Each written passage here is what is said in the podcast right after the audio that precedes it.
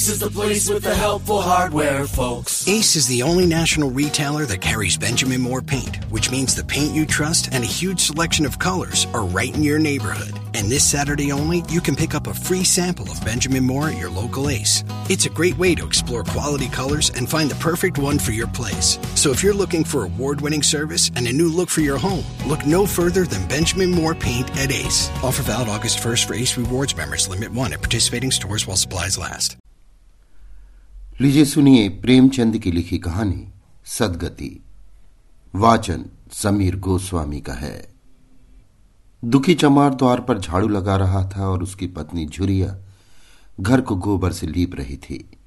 दोनों अपने अपने काम में फुर्सत पा चुके थे तो चमारिन ने कहा तो जाके पंडित जी बाबा से कहाओ ना। ऐसा ना हो कि कहीं चले जाएँ। दुखी हाँ जाता हूँ। लेकिन ये तो सोच, बैठेंगे किस चीज़ पर? झुरिया, कहीं से खटिया न मिल जाएगी। ठकराने से मांग लाना। दुखी, तू तो कभी कभी ऐसी बात कह देती है कि देह जल जाती है। ठकराने वाले मुझे खटिया देंगे? आग तक तो घर से निकलती नहीं, खटिया देंगे। कैथाने में जाकर एक लोटा पानी मांगू तो न मिले। भला खटिया कौन देगा? हमारे उपले सैठे भूसा लकड़ी थोड़ी ही है कि जो चाहे उठा ले जाए। ले अपनी खटोली धोकर रख दे। गर्मी के तो दिन है, उनकी आते आते सूख जाएगी। झुरिया, वो हमारी खटोली पर बैठेंगे नहीं। देखते नहीं कितने नेम धर्म से रहते हैं। दुखी ने जरा चिंतित होकर कहा, हाँ, ये बात तो है। महुए के पत्ते तोड़कर एक पत्तल बना लू तो ठीक हो जाए।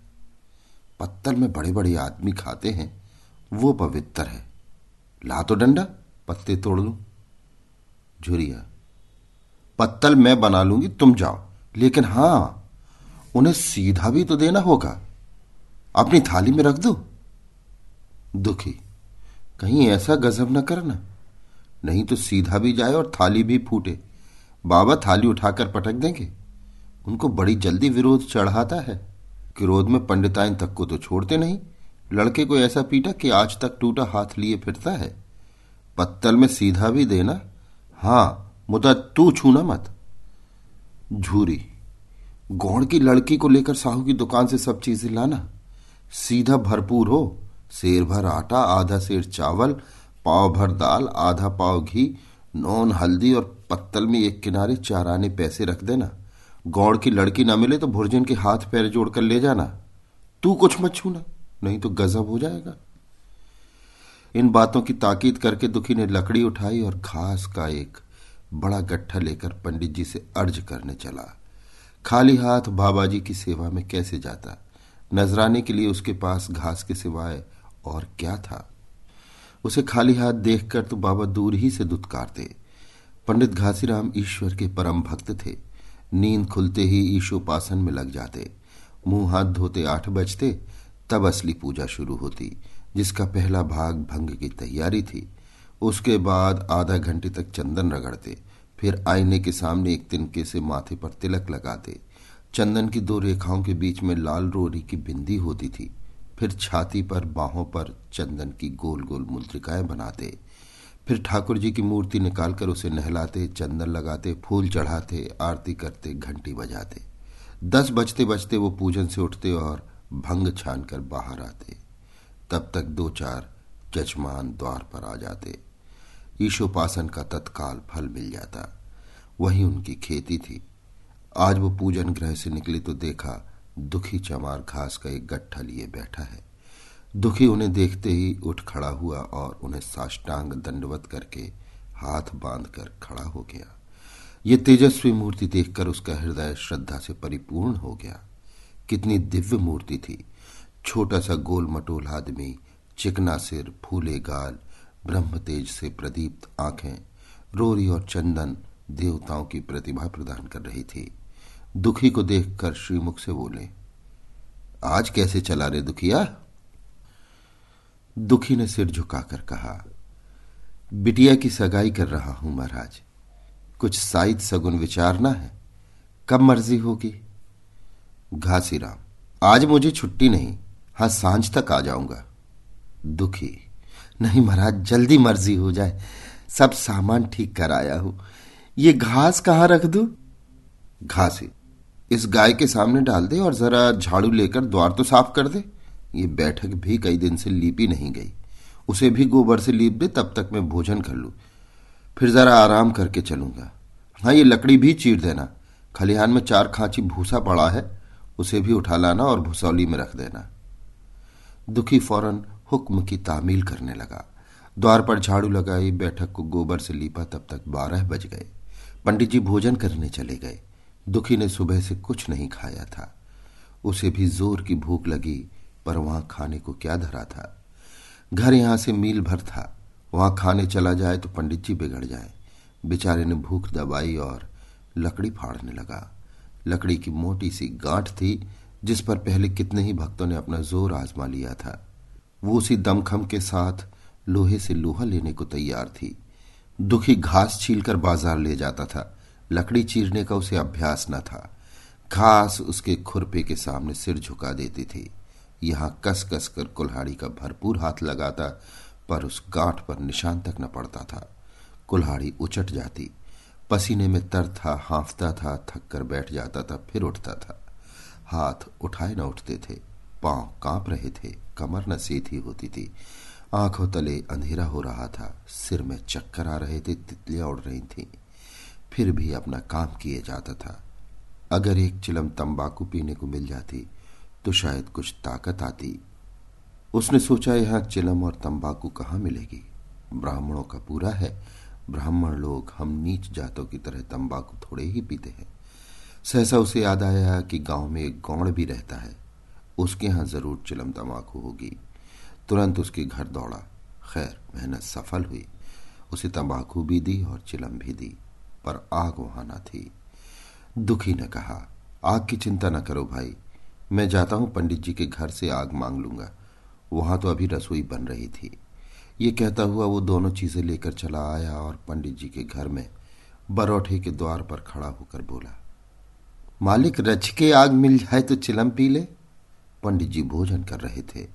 पंडितायन ने पूछा, ये कौन आदमी आग मांग रहा है? पंडित, अरे वही ससरा दुखिया चमार है। कहा है थोड़ी सी लकड़ी चीर दे। आग तो है, दे दो। पंडितायन ने भवें चढ़ाकर कहा, तुम्हें तो जैसे पोथी पत्रों के फेर में धर्म कर्म किसी बात की सुधी ही नहीं रही। चमार हो, धोबी हो, पासी हो मुँह उठाए घर में चला आए। हिंदू का घर ना हुआ, कोई सराय हुई। कह दो दाढ़ी जाड़ से चला जाए, नहीं तो इस लोआठे से मुँह झुलस दूँगी। आग मांगने चले हैं। पंडित जी ने उन्हें समझा कर कहा, भीतर आ गया तो क्या हुआ? तुम्हारी कोई चीज़ तो नहीं छुई? धरती पवित्र है। जरा सी आग दे क्यों नहीं देती? काम तो हमारा ही कर रहा है। कोई लोनिया यही लकड़ी फाड़ता तो कम से कम चार आने लेता। पंडिताइन ने गरज कर कहा, वो घर में आया क्यों? पंडित जी ने हार कर कहा, ससरे का अभाग था और क्या? पंडिताइन अच्छा इस बखत तो आग दिए देती हूँ, लेकिन फिर जो इस तरह घर में आएगा तो उसका मुँह ही जला दूँगी। दुखी के कानों में इस बातों की भनक पड़ रही थी। पछता रहा था नाहक आया। सच तो कहती हैं, पंडित जी के घर में चमार कैसे चला आए? बड़े पवित्र होते हैं ये लोग। तभी तो संसार पूछता है, तभी तो इतना मान है। भर चमार थोड़े ही हैं। इसी गाँव में बूढ़ा हो गया, मगर मुझे इतनी अकल भी ना आई। इसलिए जब पंडिताइन नाग लेकर निकली तो वो मानो स्वर्ग का वरदान पा गया। दोनों हाथ जोड़कर ज़मीन पर माथा टेकता हुआ बोला पढ़ाइन माता, मुझसे बड़ी भूल हुई कि घर चला आया। चमार की अकल ही तो ठहरी, इतने मूर्ख न होते तो लात क्यों खाते? पंडिताइन चिमटे से पकड़कर आग लाई थी। पाँच हाथ की दूरी से घूंघट की आड़ से दुखी की तरफ़ आग फेंकी। आग की बड़ी सी चिंगारी दुखी के सिर पर पड़ गई। जल्दी से पीछे हटकर सिर के झोंटे देने लगा। उसने मन में कहा ये एक पवित्र ब्राह्मण के घर को अपवित्र करने का फल है। भगवान ने कितनी जल्दी फल दे दिया। इसी से तो संसार पंडितों से डरता है और सबके रुपए मारे जाते हैं। ब्राह्मण के रुपए भला कोई मार तो ले, घर भर का सत्यानाश हो जाए, पाँव गल गल कर गिरने लगे। बाहर आकर उसने चिलम पी और फिर कुल्हाड़ी लेकर जुट गया। खटखट की आवाज़ें आने लगी। उस पर आग पड़ गई तो पंडिताइन को उस पर कुछ दया आ गई। पंडित जी भोजन करके उठे तो बोली, इस चमरवा को भी कुछ खाने को दे दो। बेचारा कब से काम कर रहा है? भूखा होगा। पंडित जी ने इस प्रस्ताव को व्यवहारिक क्षेत्र से दूर समझकर पूछा, रोटियाँ हैं? पंडिताइन दो चार बच जाएँगी। पंडित, दो चार रोटियों में क्या होगा? चमार है, कम से कम शेर भर चढ़ा जाएगा। पंडिताइन कानों पर हाथ रखकर बोली, अरे बाप रे, शेर भर? तो फिर रहने दो। पंडित जी ने अब शेर बनकर कहा, कुछ भूसी चोकर हो तो आटे में मिलाकर दो ठो, लिट्टा ठोक दो, साले का पेट भर जाएगा। पतली रोटियों से इन नीचों का पेट नहीं भरता, इन्हें तो ज्वार का लिट्टा चाहिए। पंडिताइन ने कहा, अब जाने भी दो, धूप में कौन मरे? दुखी ने चिलम पीकर फिर कुल्हाड़ी संभाली। दम लेने से जरा हाथों में ताकत आ गई थी। कोई आधा घंटे तक फिर कुल्हाड़ी चलाता रहा। फिर बेदम होकर वहीं सिर पकड़ के बैठ गया। इतने में वही गौड़ आ गया। बोला, क्यों जान देते हो बूढ़े दादा? तुम्हारे फाड़े ये गांठ न फटेगी। नहा खाला कान होते हो। दुखी ने माथे का पसीना पहुँच कर कहा, अभी गाड़ी भर भूसा ढोना है भाई। गौड़ कुछ खाने को मिला कि काम ही कराना जानते हैं? जाके मांगते क्यों नहीं? दुखी, कैसी बात करते हो चिखरी? ब्राह्मण की रोटी हमको पचेगी? गौण, पचने को पच जाएगी, पहले मिले तो। मूछों पर ताव देकर भोजन किया और आराम से सोए। तुम्हें लकड़ी फाड़ने का हुक्म लगा दिया। जमींदार भी कुछ खाने को देता है, हाकिम भी बेगार लेता है तो थोड़ी बहुत मजूरी देता है। ये उनसे भी बढ़ गए। उस पर धर्मात्मा बनते हैं। दुखी धीरे धीरे बोलो भाई, कहीं सुन सुनने तो आफत आ जाए। ये कहकर दुखी फिर संभल पड़ा और कुल्हाड़ी की चोट मारने लगा। चिखुरी को उस पर दया आई। आकर कुल्हाड़ी उसके हाथ से छीन ली और कोई आधा घंटे खूब कस कस कर कुल्हाड़ी चलाई, पर गांठ में एक दरार भी न पड़ी। तब उसने कुल्हाड़ी फेंक दी और ये कहकर चला गया कि तुम्हारे फाड़े ये ना फटेगी, जान भले निकल जाए।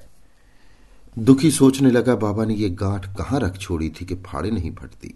कहीं दरार तक तो नहीं पड़ती मैं कब तक इसे चीरता रहूँगा? अभी घर पर सौ काम पड़े हैं। कार परोजन का घर है। एक न एक चीज़ घटी ही रहती है। पर इन्हें इसकी क्या चिंता? चलूँ जब तक भूसा ही उठा लाऊं। कह दूँगा, बाबा, आज तो लकड़ी नहीं फटी। कल आकर फाड़ दूँगा। उसने झुआ उठाया और भूसा ढोने लगा। खलिहान यहाँ से दो फरलांग से कम ना था।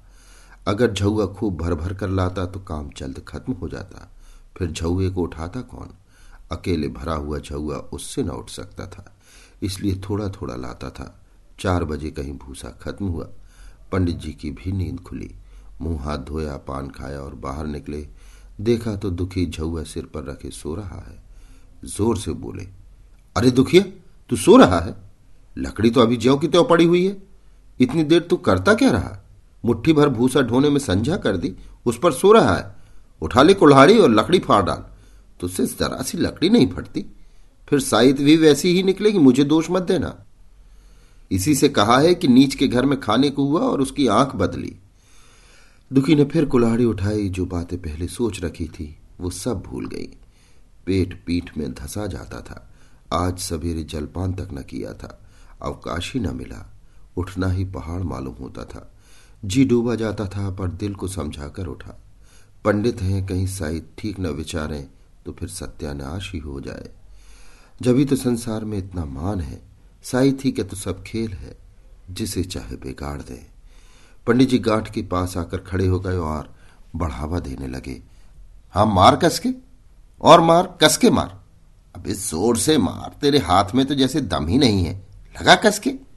खड़ा सोचने क्या लगता है? हम बस फटा ही चाहती है। दे उसी दरार में। दुखी अपने होश में न था। न जाने कौन सी गुप्त शक्ति उसके हाथों को चला रही थी। वो थकान, भूख, कमज़ोरी सब मानो भाग गई। उसे अपने बाहुबल पर स्वयं आश्चर्य हो रहा था। एक एक चोट वज्र की तरह पड़ती थी। आधा घंटे तक वो इसी उन्माद की दशा में हाथ चलाता रहा। यहाँ तक कि लकड़ी बीच से फट गई और दुखी के हाथ से कुल्हाड़ी छूटकर गिर पड़ी। उसके साथ वो भी चक्कर खाकर गिर पड़ा। भूखा, प्यासा, थका हुआ शरीर जवाब दे गया। पंडित जी ने पुकारा, उठ के दो चार हाथ और लगा दे पतली पतली चेलियाँ हो जाएँ। दुखी न उठा। पंडित जी ने अब उसे दिख करना उचित न समझा। भीतर जाकर बूटी छानी, शौच गए, स्नान किया और पंडिताई बाना पहनकर बाहर निकले। दुखी अभी तक वहीं पड़ा हुआ था। ज़ोर से पुकारा, अरे, क्या पड़े ही रहोगे दुखी? चलो, तुम्हारे ही घर चल रहा हूँ। सब सामान ठीक ठीक है ना? दुखी फिर भी ना उठा। अब पंडित जी को कुछ शंका हुई। पास जाकर देखा तो दुखी अकड़ा पड़ा हुआ था। बदहवास होकर भागे और पंडिताइन से बोले, दुखिया तो जैसे मर गया। पंडिताइन हक बकाकर बोली, वो तो अभी लकड़ी चीर रहा था ना? पंडित, हाँ, लकड़ी चीरते चीरते मर गया। अब क्या होगा?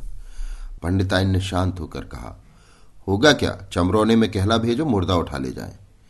एक क्षण में गाँव भर में खबर हो गई। पूरे ब्राह्मणों की ही बस्ती थी। केवल एक घर गौड़ का था। लोगों ने इधर का रास्ता छोड़ दिया। कुएँ का रास्ता उधर ही से था। पानी कैसे भरा जाए?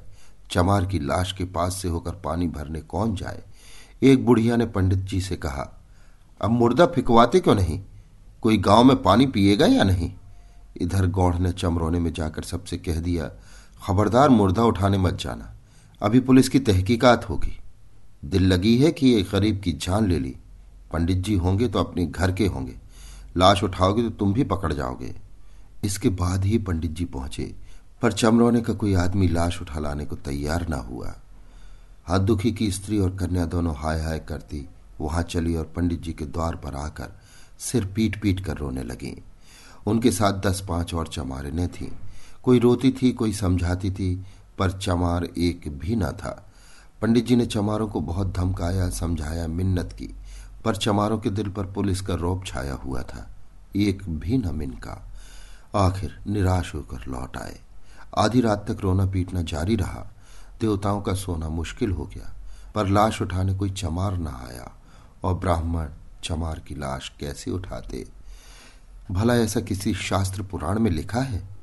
कहीं कोई दिखा दे। पंडितायन ने झुंझला कर कहा, इन डायनों ने तो खोपड़ी छाट ली, सबों का गला भी नहीं पकता। पंडित ने कहा, रोने दो चुड़ैलों को, कब तक रोएँगी? जीता था तो कोई बात ना पूछता था। मर गया तो कोलाहल मचाने के लिए सबकी सब आ पहुँची। पंडिताइन चमार का रोना मनहूस है?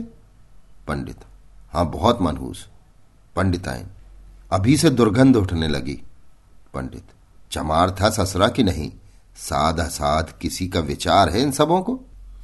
पंडिताइन, इन सबों को घिन भी नहीं लगती? पंडित, भ्रष्ट है सब? रात तो किसी तरह कटी, मगर सवेरे भी कोई चमार ना आया। चमार ने भी रो पीट कर चली गई। दुर्गंध कुछ कुछ फैलने लगी। पंडित जी ने एक रस्सी निकाली। उसका फंदा बनाकर मुर्दे के पैर में डाला और फंदे को खींचकर कस दिया। अभी कुछ कुछ धुंधलका था। पंडित जी ने रस्सी पकड़कर लाश को घसीटना शुरू किया और गाँव के बाहर घसीट ले गए। वहाँ से आकर तुरंत स्नान किया, दुर्गा पाठ पढ़ा और घर में गंगा जल छिड़का।